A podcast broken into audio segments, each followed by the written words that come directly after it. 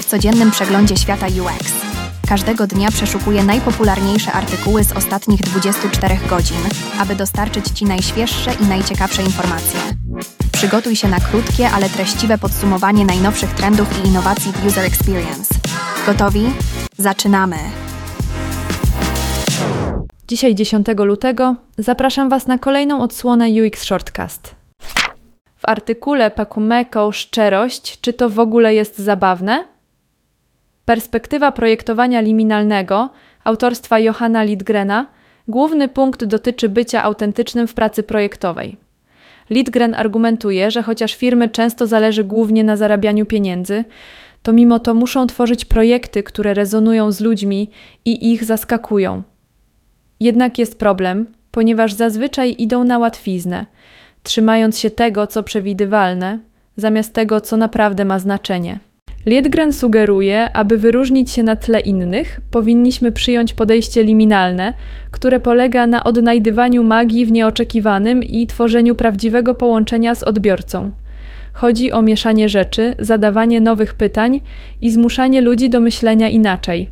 Uważa, że to podejście nadaje życie projektom i sprawia, że nasza praca jako twórców jest satysfakcjonująca. Tak więc, w pewnym sensie, szczerość i poszukiwanie głębszego sensu w naszej pracy to jest to, gdzie leży prawdziwa zabawa i zadowolenie.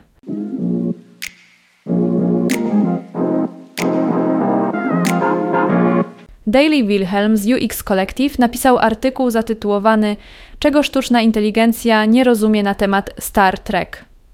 Artykuł opisuje nowe urządzenie, tak zwane iPin, które przypomina noszone odznaczenie. Urządzenie to obsługiwane jest za pomocą komend głosowych i nie ma ekranu, podobnie jak w serialu Star Trek. Twórcy są przekonani, że to przyszłość technologii, w której nie będą potrzebne już aplikacje. Bill Gates zgadza się z tym i uważa, że zmierzamy w kierunku używania agentów zamiast aplikacji. iPin to mały kwadratowy przedmiot, który można nosić i umożliwia wysyłanie wiadomości, robienie zdjęć oraz zadawanie pytań. Wystarczy go tylko dotknąć. Wilhelm wyraża jednak pewną sceptyczną opinię, sugerując, że mogą pojawić się problemy z taką technologią jak w Star Trek w rzeczywistości.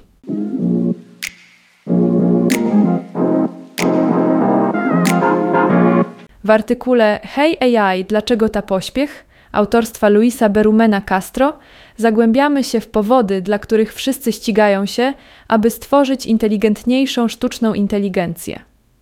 To jakby każdy starał się zbudować lepszą pułapkę na myszy, ale prawdziwym pytaniem jest to, dlaczego wszyscy tak się spieszą.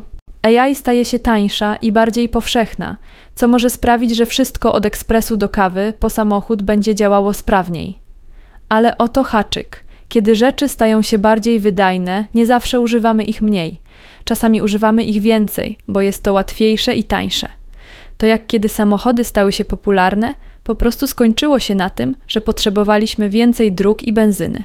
Więc chociaż AI sprawia, że rzeczy stają się szybsze i tańsze, może to właśnie prowadzić do tego, że będziemy używać więcej rzeczy, a nie mniej. Castro daje nam do myślenia: nie dajmy się tak złapać na wydajność, że przeoczymy szerszą perspektywę.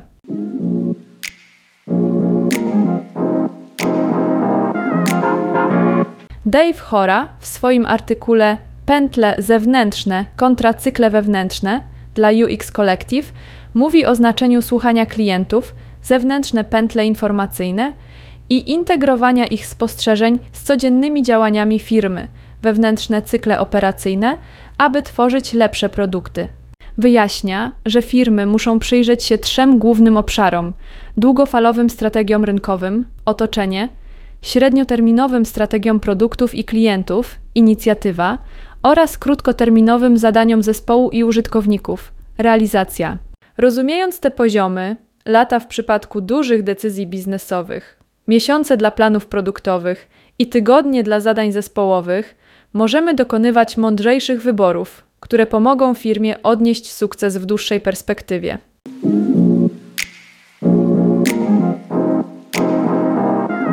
Dziękuję za wysłuchanie i zapraszam na kolejną dawkę wiedzy już jutro.